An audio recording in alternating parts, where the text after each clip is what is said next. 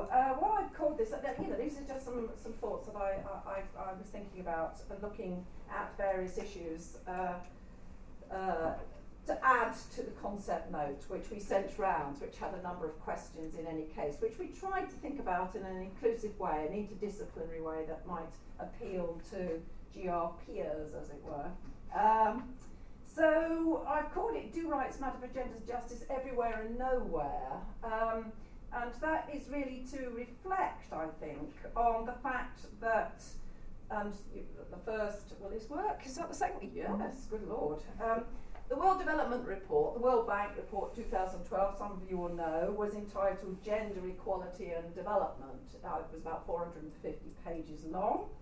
Um, and it's a good read. Um, Uh, it is a good read, actually, but, uh, but just a quote from the start here of what they say. They say, uh, there's been a lot of change for the better in relation to gender justice, and at a pace that would have been unthinkable even two decades ago. So it's success. Um, women have made unprecedented gains in rights. So that's their first understanding. And then in education and health, and in access to jobs and livelihoods. And then go on to say that in one hundred thirty-six countries we now have explicit guarantees of the equality of all citizens and non-discrimination between men and women in constitutions. So this is about, you know, the idea that rights matter, and one gets it framed within state mechanisms. So very much a stress that, as we would we would see from the women's human rights movement from the nineteen seventies onwards, there has been a, you know there's been a significant movement and significant development of the concepts of rights in relation to women and in relation to gender. But does it make a difference? So the bank says it's not come easily, this improvement, and it's not come evenly to all countries or to all women or across all dimensions of the, uh, gender equality. So as they point out, you're more likely to die in sub-Saharan Africa now than you would have died in the nineteenth century in Northern Europe. They list the sort of areas where there are still, as far as they can see, major deficits when it comes to the implementation of gender justice. Um, And we'll be familiar with those. Divorce and widowhood causes many women, uh, women to become landless, lose their assets. Uh, women are clustered into low-paying occupations, even though forty-three percent of the world's women are now engaged in the labour market. They're more likely to be victims of violence at home, and they're still severely uh, women are still severely underrepresented in politics and senior managerial positions in terms of leadership uh, across the world. So rights have been achieved, one hundred thirty-six constitutions have got all uh, uh, formality, but have they made a difference? Well, there's been a lot of discussion, and again, when I was getting ready to come in this morning, walking in this morning, start of the week was on the issue of gender and rights. And I thought, oh God, you know, wouldn't it be that I'm thinking about that? So uh, there's a lot of issues about the role and human rights at the moment, and its ability, this concept of human rights, to bring about change. Um, and a lot of uh, debate and thinking uh, across a number of different areas. And so I thought I would just pick out some that I've been reading relatively randomly. One around some sort of theoretical ideas um, that have emerged. And one is sort of arises from Joseph Raz, and this is the idea of what Uh, Susan Marks at L S E calls reckless activism. Um, is the hu has the human rights movement been um, uh, reckless in the way in which it has developed? In other words, the argument has been that, he would argue, there's no presumptive universalism. We're all very familiar with this idea of whether human rights are universal or not. His argument is that, I should put the slide on, I forget because it's behind me, sorry. Um, rights uh, are there because of the things that we value. The things that are valued are the things that we want to have universal value. So it's because of the things we want, food, shelter, security. These are the things that we value. And this is why we would want to assert human rights. But the argument is made that, oh, oh very well, we're asserting these rights across a range of areas, a right to food, a right to this, a right to water.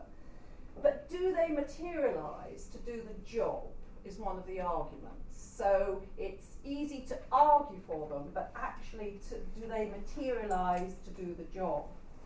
Um, in other words, if, if one is being slightly lawyerish about this, you need a duty on the part of an entity of some sort to secure, and it's traditionally the state that has done that. And then it relates to issues about to what extent are they enforceable and leads to process difficulties. One of the problems with this is that this idea that we can assert these values because we all share in an understanding is that actually there is no global commitment to the value of human life and the ranges of issues that go into making a human life. So although that's asserted, um, and the, uh, the argument is that the bar is too low, perhaps we need to limit our claims and not disperse them. Uh, in fact, the fundamental one has not yet been achieved. And then I looked at, well, I thought, well, is there an example of this? And if we look at a report from the uh, Special Rapporteur on extreme poverty and human rights, and this, the issue which is very much on the agenda at the moment, is the issue of unpaid care work, social care, care generally, is very much an issue that seems to be attracting attention at the moment.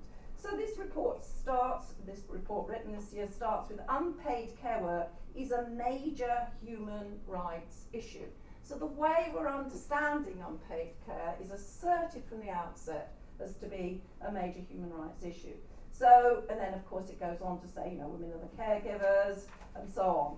So, and it clearly does. It says failures of states to pr adequately provide, fund and support and regulate care contradicts human rights. So this is an assertion that unpaid care constitutes something that should be a human right. But, you know, where's that come from? This is a new uh, iteration. So perhaps an example of, of that idea of uh, uh, asserting, but how do they materialise, given the context? Okay.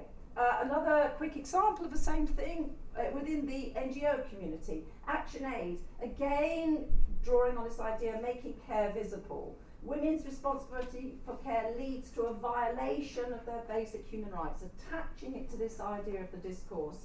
Um, so look around, see what rights you can do, and then try and make care fit in it and extend to it. So perhaps that is uh, one understanding. Another understanding of reckless activism is um, by uh, another uh, uh, commentator, which talks about, well, hang on a moment, the idea that there's this, got this long history of rights uh, from the seventeen nineties, no, perhaps as we understand it now, it's about the nineteen seventies. This is when, particularly in relation to women's rights, that whole movement around women's rights emerged.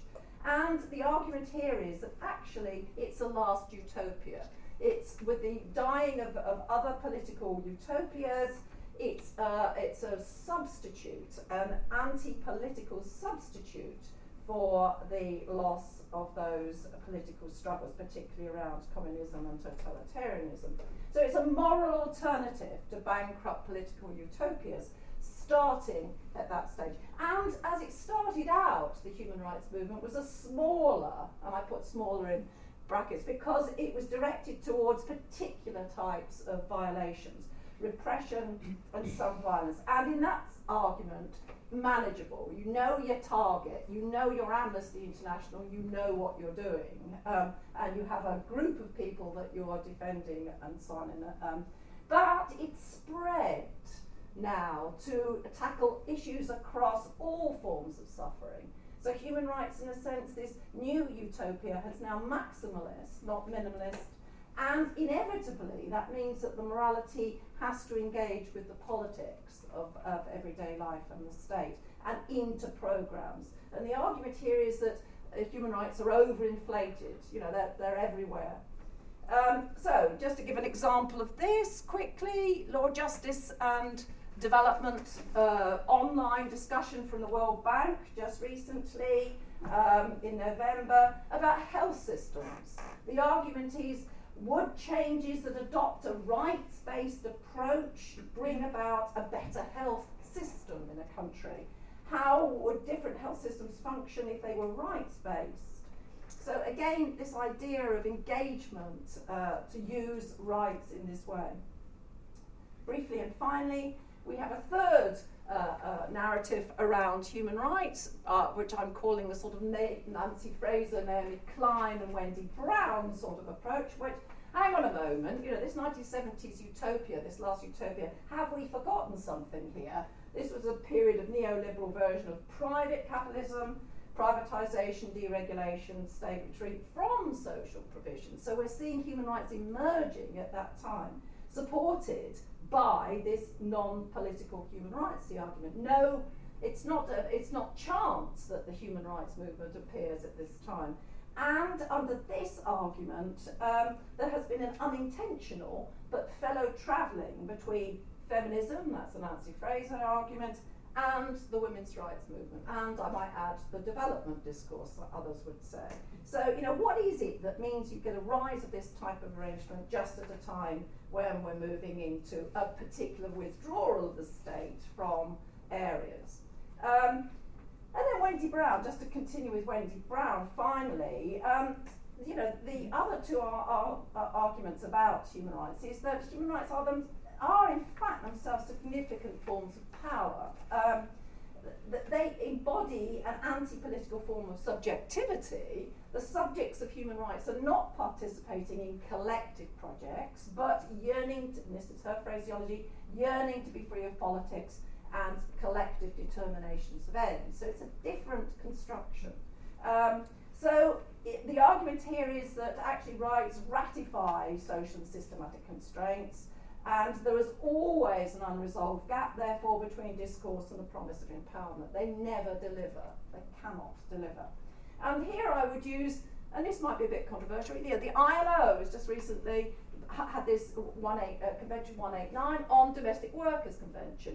Major campaigns to include domestic workers within the concept of work, to give them human rights, to address the abuses of human rights. So it's a combination here of saying we understand domestic work because we can attach human rights to their work as workers. So they can become workers because they've got human rights. And just finally, then it leads me to think as an example about work in contemporary capitalism, because this is another area where we see major uh, changes in the way in which we organize the global economy, Uh, which itself is a sort of um, uh, a euphemism for a particular form of capitalism. Um, and so you might say the way human rights are, are at the moment constructed is that it's a misfortune if you, uh, uh, you suffer a violation of human rights, rather than it being systematically produced and reproduced. A system systematically produces and reproduces.